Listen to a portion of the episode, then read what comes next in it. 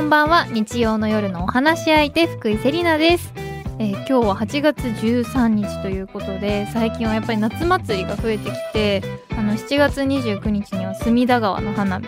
で8月2日には私の地元新潟の長岡で長岡花火が開催されていて結構ねインスタとかツイッターとかでも話題になってたんですけどもう本当にね長岡花火は本当皆さん一生に一回でいいから見てほしいなってね。本気で思います。別になんかめちゃくちゃ花火好きとかそういうタイプでもないんですけどもう視界に収まらないぐらいの花火がこう全面に広がるんですよ。本当に視界じゃ収まらなくって。でプラス長岡花火ってこう有料席があって場所取りもせずちゃんとこう整列してというかあの席がある状態でゆっくり見れるから本当にねちゃんと花火の細部まで楽しめるこうお祭りなんですよね。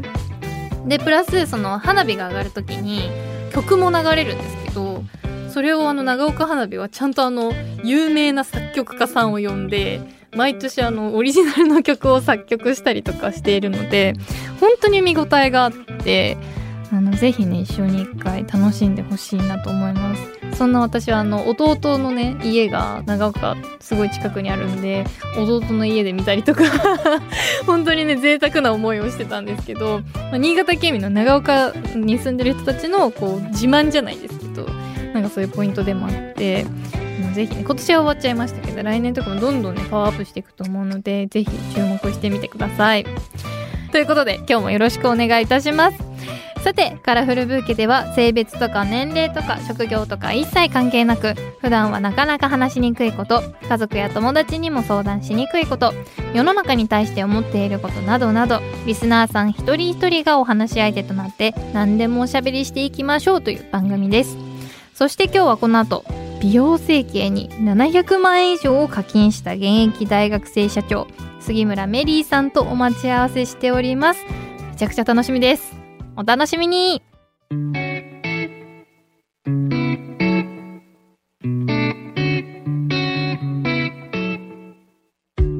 え冒頭でもご紹介したんですがメリーさんは700万円お顔に整形にかけられているということでちょっとびっくりしちゃったんですけどはい。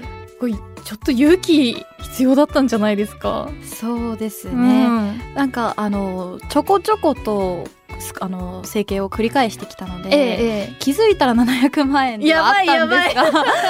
気づいたらかけちゃってたの金額じゃないですよね。い、やもう後々にこの整形の内容とかもう皆さん興味津々だと思うのであの今回お話しいただけるということなんで超詳しく聞かせていただければと思います。お願いいたします、はい、でもう一個気になってたのがあのメリーさんというお名前めちゃくちゃ珍しいなってすごい可愛らしいお名前だなって思ったんですけど、はい。どなたが名付け親なんでしょうか？こちらはですね父がつけてくれたんですが。お父さんなんですか、はい。私てっきりお母さんとか女性側かなって思ってたんですけど。いや実はこれ結構あのすごい私の人生に関わる出来事だったんですけど、ええ 生前なんですがぜひ話してください。母が出してきた案と父が出してきた案をこうどうするってなったそうなんですが、え父はメリーと。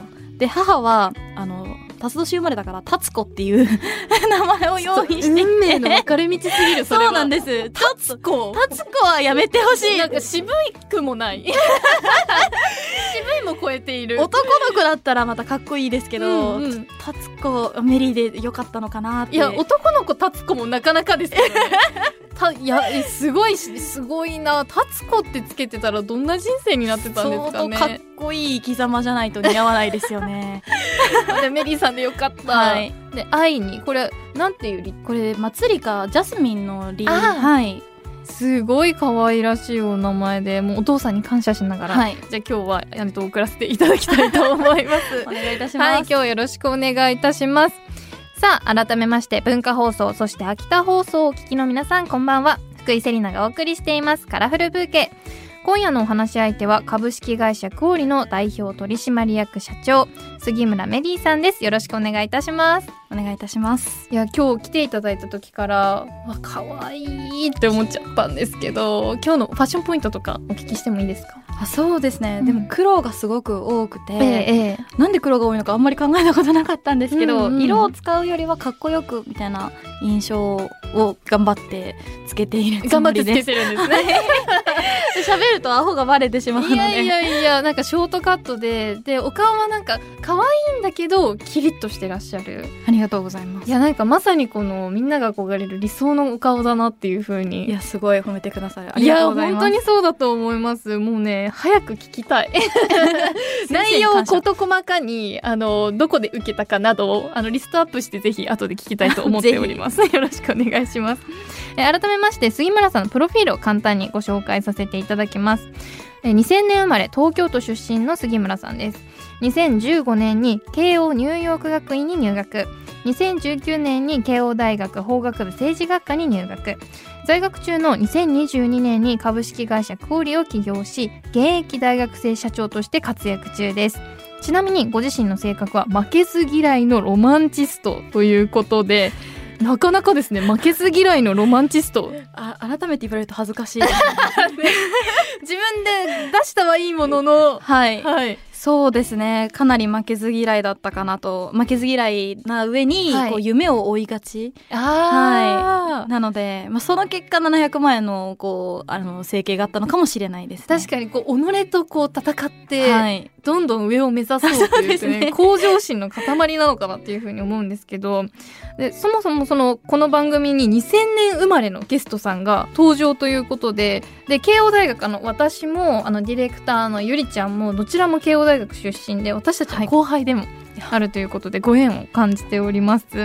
で慶応入浴学院に進学した理由とかきっかけはありましたか？そうですね。あの父が海外の大学というか、大学院ですね、うん。を卒業しているので私自身中学はニュージーランドに留学してたんですね、えー、わあいいなはい、でそれで日本の文化とアメリカの文化が融合しているちょっと特殊なところで入浴学院って、うんうん。でそこが私のこう生まれたルーツとちょっと似てるかなと思って、はい。進学したっていう背景があります。なるほど。で現地ではこの入浴学院で私たちもよくちょっと話には出てくるんですけども、どんな生活を送っていてこうどういうことを学べる場所なんですか？ねそうですね、あの授業の内容はほとんどアメリカのこう教育に沿ってるんですけれども、国語があったりですね。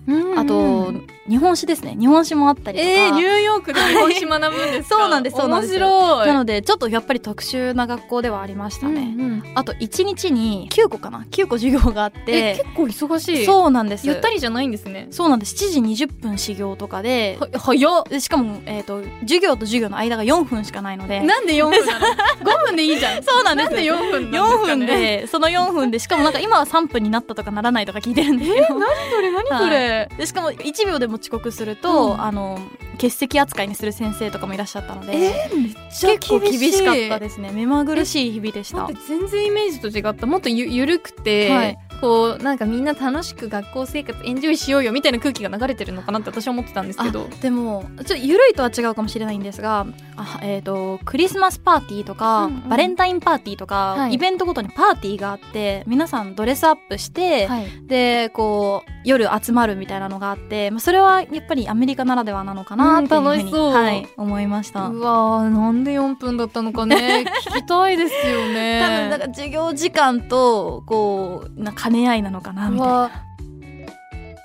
でその後日本に帰国して慶応の法学部政治学科に入学されたということではい、こうなんで政治学科に入ったかとか聞いてもいいですか？そうですね。あんまりこうすごい志があったというわけではないんですが、あの入浴校で、えー、と US ポリティクスっていう授業を選択していて、でそこであの政治学の授業を少し学んでいて、はいで面白いなと思ったのが一番大きかったかなと思います。うんうんやっぱ授業内容がよくって政治学科に行かれたっていうことですよね。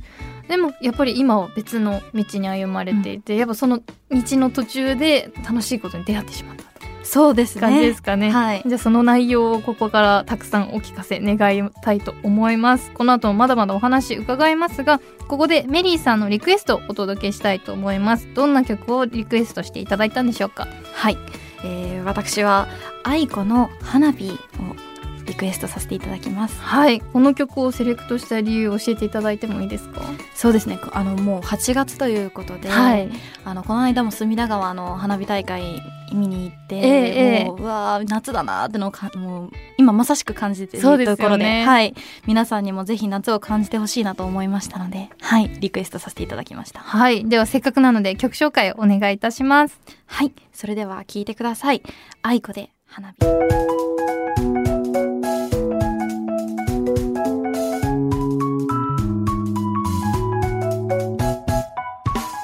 福井セリナがお届けしています。カラフルブーケ引き続き美容整形に700万円以上課金した現役大学生社長杉村メリーさんとおしゃべりしていきます。よろしくお願いいたします。お願いいたします。えさて慶応大学在学中の2022年に株式会社クオリを起業されたメリーさんですがそもそも起業前の学生インターン時に1ヶ月で2億円売り上げた経験があるというふうにお伺いしまして、はいこれは何で2億円を稼いだんでしょうか？いやもうちょっと2億円っていうワードが先走りすぎて。パワーワードですよね。完全にね2いやもう億はい、まあ、運が良かったっていうのも本当にあるんですけど、うんタイミング的に。太陽光の投資物件の営業をしていまして、ええであのまあ多くの方があの不動産投資とかはご想像がつくかなと思うんですが、ありますね。はい。そういう方向けに太陽光っていう、まあ、今はちょっとあのそんな流行ってないかもしれないですけど当時流行っていたええ。投資スタイルがありましてそれをご案内するっていう営業をさせていただいてました。いやすごいですよね。その在学中にこのまず、まあ、インターンをするっていうので、不動産しかも太陽光はい。の営業をやろうって思う人ってそもそもそれも少ないと思うんですよ。はい。ななんでそこに行き着いたんですかね？そうですね。これはもうもうすごく仲のいい中学以来の先輩からご紹介いただいた職場だったんですがい、もともとインテリアとかが好きでええ。お家に興味があってで将来はそっちの方向に行こうかなと考えた時期もあったので実は宅建をその前にちょっと取ってたんですよ。えー、すごい。なそこの知識も使えてですごくうまくはまったお仕事でしたね。うわーすごいな。だって在学中のそそれこそ20歳前後ぐらいでじゃあもう宅建取ってたってことですそうでですねそうですね。もう先行き明るい。ね。なんか当時ちょっとこう自分に自信がなかったっていう時期がありまして、うんで、まあ、先ほどお話しさせていただいた美容整形とかもそうなんですけど、こう自分に自信を持つきっかけになったのがこの時のインターンでした。うんうん、こういうふうにちょっとずつ成功体験を積み上げ、はいまあちょっとじゃないですけど、え成功体験を積み上げていって、まあ、自信のなさみたいな解消していったみたいな。まさしくそうですね。んうんでやっぱそんな中でこう在学中にこう自分の会社を起業しようって思ったきっかけとかってあったんですかね？そうですね。もともと私自身がクオリの授業内容としては美容整形の口コミアプリなんですが、はい。私自身が整形をする上でこう口コミってなかなか見当たらないなというふうにこう困っていて、うんうん。でこういうサービスあったらいいじゃんっていうのがずっと頭の中にあったのがじゃあ自分でやろうってなったっていうのがんん。起業のきっかけになります。いやすっごくありがたくて正直。はい、それこそ私もついこの間韓国に行ってきて、まあ、整形というかそのヒアルロン酸注射とかいろいろやってきましたけど、い、まだにそのなんて言うんだろうツイッターとかで一生懸命みんなうん。探してるじゃないですか、口コミとかを、ではい。そのなんか口コミも本当のやつなのか、うん。桜っていうかステマじゃないのかみたいな感じで気になったり半信半疑で見ながらうん。みんな挑んでると思うんですよ。はい、そこで口コミのちゃんとしたアプリみたいなのがあったらめちゃくちゃありがたいよねうちらね。女子勢は本当にありがたいと思うんですけども、はい、まあ、その先ほど口コミアプリというふうにお伺いしましたがコーリはどういうサービスを提供されてるんですか？ねはい、今も実は口コミアプリってあるんですが、うんクリニックさんに送客することを前提として口コミ書いてくださいねっていうスタイルでして、はい。うちは全く別で情報の交換に一切クリニックのお金が入らないはい、はい、っていうちょっと難しい話になってしまったんですが。いやいやいやいやそこが問題なんですよね。だって、はい、その口コミでもその送客がメインになってたらいいことしか書けないわけじゃないですか、うん、そうなんです。だって絶対みんなどんなにいいクリニックでもいやもうちょっとこうしてほしかったなとか、うん、普通に不安だったなとか絶対思ってることあるのにそうそれが前提だと書けなくなっちゃうじゃないですか。そうなんです。だから信じらんないんですよ。だから信じてなくて見てても、はい、まあまあまあわかるよ。このいいところわかるよ。でダメなとこどこっていうそれもありますし、実はもう一個結構危険だなって思うところがありまして、うんうん、あのやっぱりクリニックさんがお金を払うって送客してもらってるので、はい、人気なクリニックわざわざサービス使わなくていいっていうことであ間違いない。そうなんです。あの集客が足りていないクリニックさんの口コミで溢れてるっていうのが現状としてありまして、うちはクリニックさん挟まないのであのこう人気のあるクリニックの情報はその分集まるし人気のないクリニックの情報はその分少ないっていうこう、うんうん正しい健全な情報量が保たれるっていうサービスになってるんですよね。はい、すごいありがたい。でもこちらとしてはすごくありがたいですけど、はい、その企業側的にはマネタイズポイントどこになるんですか、ね、実は口コミの売買のアプリでして、うんうん、で口コミを見るためにお金を払う。で口コミをこう投稿するのにお金をもらうっていうようなサービスになっています。最強。払うよね。ちょっと特殊なんですが、うん、あの特に美容医療美容整形ってこう失敗するリスクが高いですし、うん、金額も高いので、はい、事前にしっかり情報を得てこう準備しなければいけない、まあ、そんな中でこう無料のこうそれこそステマかもしれない正しいかもわからない情報だけを頼りに挑むっていうのはあまりにもリスクがあるっていうことで、まあ、そういう方が少しでも不安を解消するためにお金を払ってでも確かな情報を得る得られるっていうそういうプラットフォームですねになればいいなと思って今はい本当にありがとうございます。あの私も必ず課金させていただきます。ありがとうございます。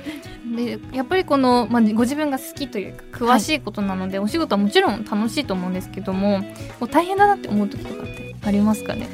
そうですね。いや大変なのはやっぱりお金回りですよね。そうですよね。お金回りは。いや起業したい子とかこうこのラジオ聞いてくれてる子とか、まあ、意識をこう高めてる子とかもいると思うんですよ。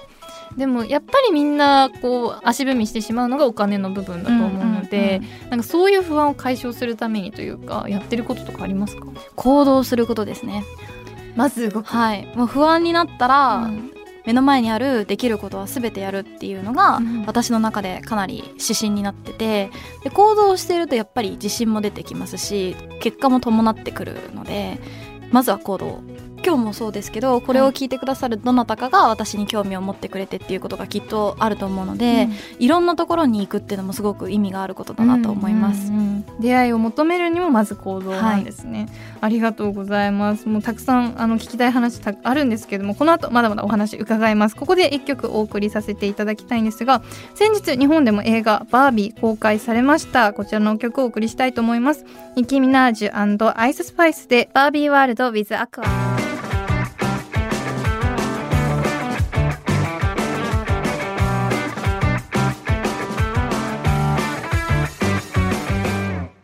文化放送秋田放送をお聞きの皆さんの週末にちょっとした彩りを福井セリナがお届けしています。カラフルブーケ。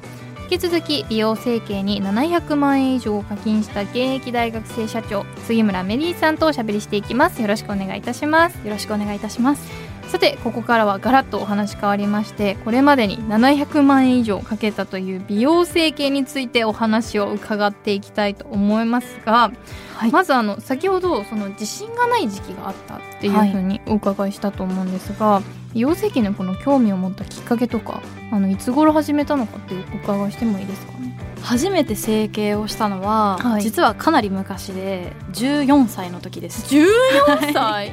14歳、はい、二重の埋没手術を受けました。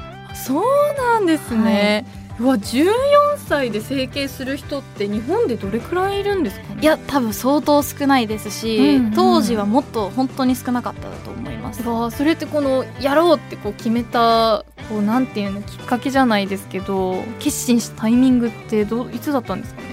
ぱり中学生ぐらいの時ってあの男の子からからかわれることとかが多くて、でそれで、まあ、一重の自分がずっと嫌ででアイプチをしてたんですけど、はいはい、アイプチってやっぱりやりすぎるとかぶれてしまったりとか、ええ、で結局そのうまくいかないっていうので家を出れないみたいな時があって、まあ、それであったらもう埋没だったら元に戻せるからやってしまった方が早いんじゃないっていうことで受けましたね。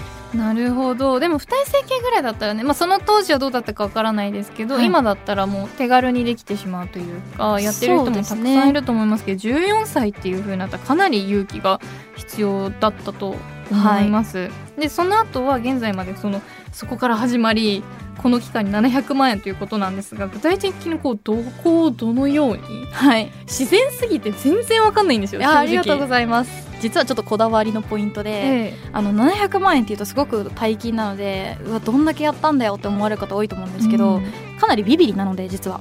ちょこっとずつほんと 0. 数ミリみたいなちょこっとずつちょこっとずつっていうのを、はい、例えば目頭だと3回私切ってるんですけど。へえ はい、本当にちょっとずつちょっとずつ深くしていくそうなんです、はい、なので失敗しないようにというか、うん、こう整形っていう感じが出ないように少しずつ調整していったら金額が大きくなってしまったっていうのもありまして。なるほど。こう、セーフティーに行こうとするとそれぐらいかかっちゃうっていうことですね。そうですね、うんうん、あと一番私の中でおあの大きかったなっていうのはその埋没の二重はやっぱり取れてしまって、はい、で切開の手術を受けたんですが、うん、それが18歳の頃ですね。自分で貯めたお金で切開の手術を受けたんですが、あの失敗してしまいまして。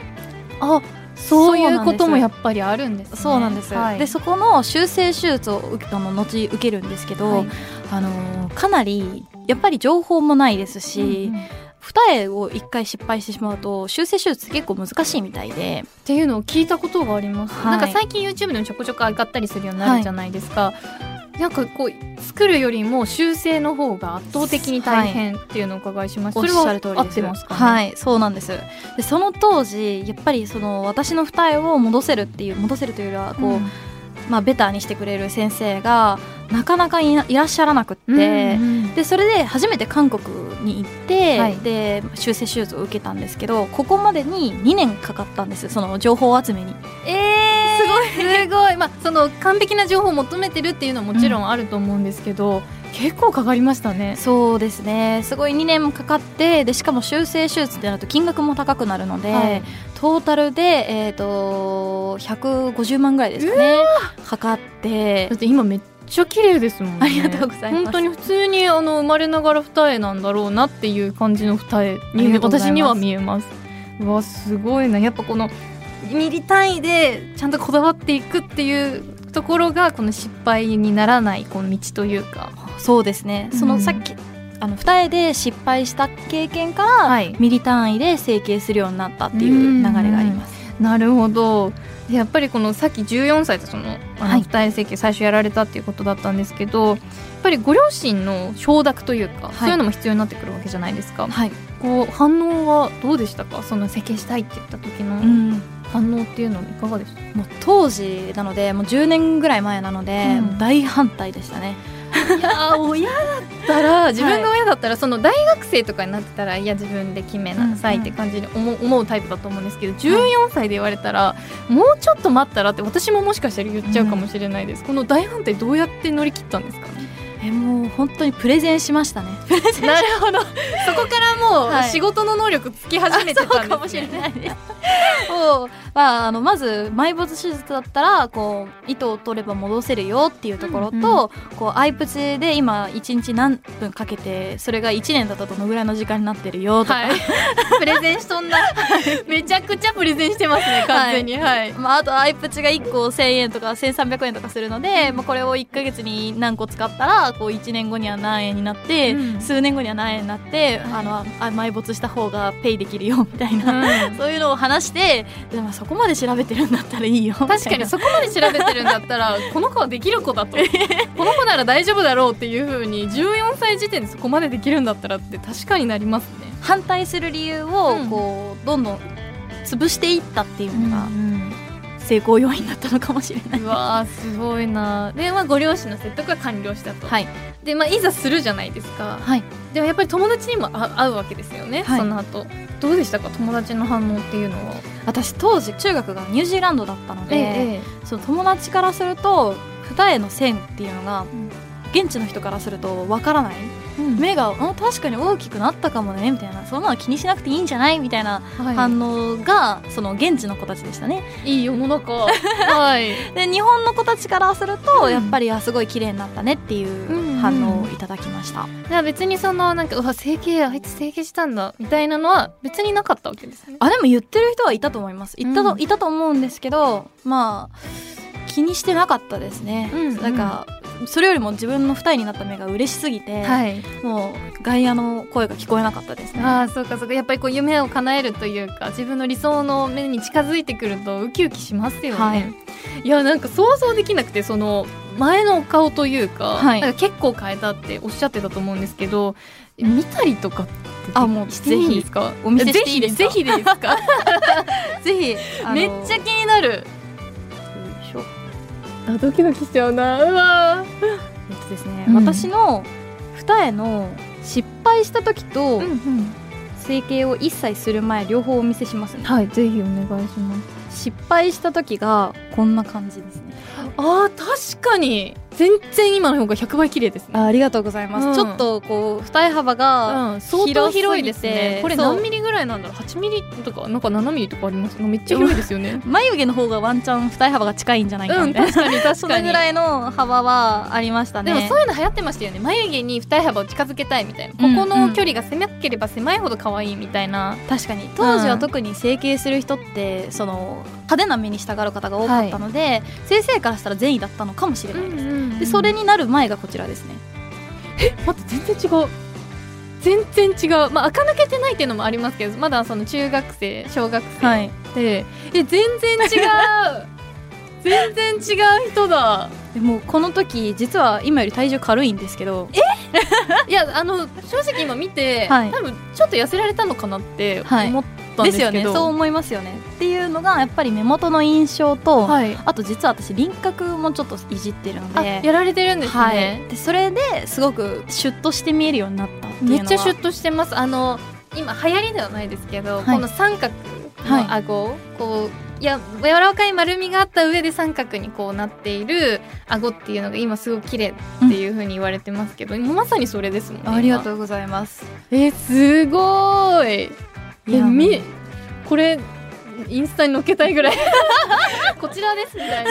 えでも絶対勇気出るじゃないですかみんな、はあ私もこういう風に可愛くなれるんだって絶対思ってもらえる。そう思ってもらえたら嬉しいです。いやすごいな。実はこのビフォーアフターとあの私のツイッターに貼ってあるので。あそうなんですね。はい。えもしかしてあの固定ツイートされてあそうですそうです。ああもう見に行きます。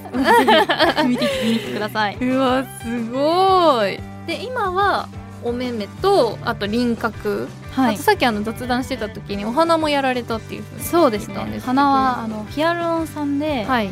ちょっとあの様子を見たくってどういう形が似合うんだろうと思って、うん。まずはヒアルロン酸でっていう感じで。今なるほど、はい。あでこうヒアルロン酸でちょっとずつ、えっと、修正しながらあこれだっていうのが決まったらまた別の固定するみたいな方法があるんですかね。あ外科手術を受けて、うん。あのまあ、半永久的にですねはい。あのその形を維持できるような手術を受けようかなと思ってます。なるほど。やっぱヒアルロン酸って戻っちゃうんですか？ヒアルロン酸はそうですね、うん。部位にもよるんですけどあと薬剤にもよるんですけど、1年から1年半ぐらいで、はい。だ大方が溶けてしまうっていうふうに言われてますね、まあ、その分手軽でもあって、うん。でメリットもあるけどデメリットもある感じなんですね、い、やありがとうございます。ちなみにこの先も整形したい場所とかってありますか、それこそ鼻はやりたいですね、うん外科手術はやろうと思って、はい。鼻の手術もやりたいですし、あとまだやるのって言われそうなんですけど目元もやりたいですね。え今綺麗なのに。あえどどうやるんですか？右目の目尻をちょっと下げたくて、そんな細かいことできるんですか？はい。一度実はやってるんですけど、うんうんそれですっごく満足したんですけど、はい。やっぱり私数ミリ単位でいじってきてるので、はい。ちょっと物足りなくて、もうちょっとってへいううわー。もう多分他人には分からない世界ですよね。あそうだと思います。うん自分との戦いですよね。はい。もう先生にも言われます。これにこの金額かけるの？みたいな。そんなにこうあのわからないよ？みたいな。そこみたいな。言われるんですけど、うん。でも実際受けてみるとあやってよかったねって先生からも周りの友人からも言っていただく、うん。もはやセンスを褒められるみたい そうですね。やっぱり自分のことは自分がよく一番見てるので、な、そういったところで言うと自分の意思を信じてみてもいいのかもしれないですね。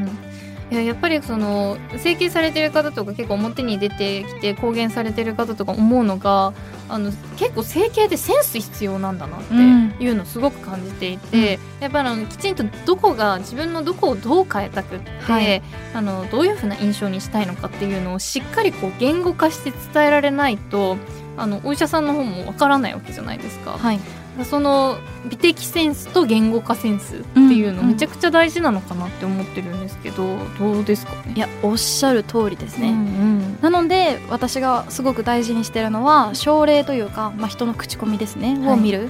やっぱり自分の顔のポテンシャルの顔に似ててでかつなりたい顔に似てるっていうどっちも一致してるっていう人を見つけるっていうのがすごく大事ではい言語化だとやっぱり限界がある。うんこういう風になりたいんだって見せるとお医者さんも分かりやすい。はい。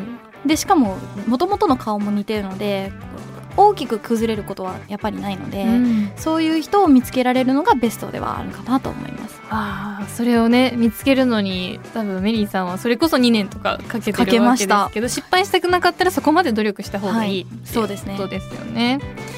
うわちょっとワクワクしますよね。だってそうその努力をすれば自分の好きな顔に近づけるんですからうん、それ以上にもう嬉しいことはないというか。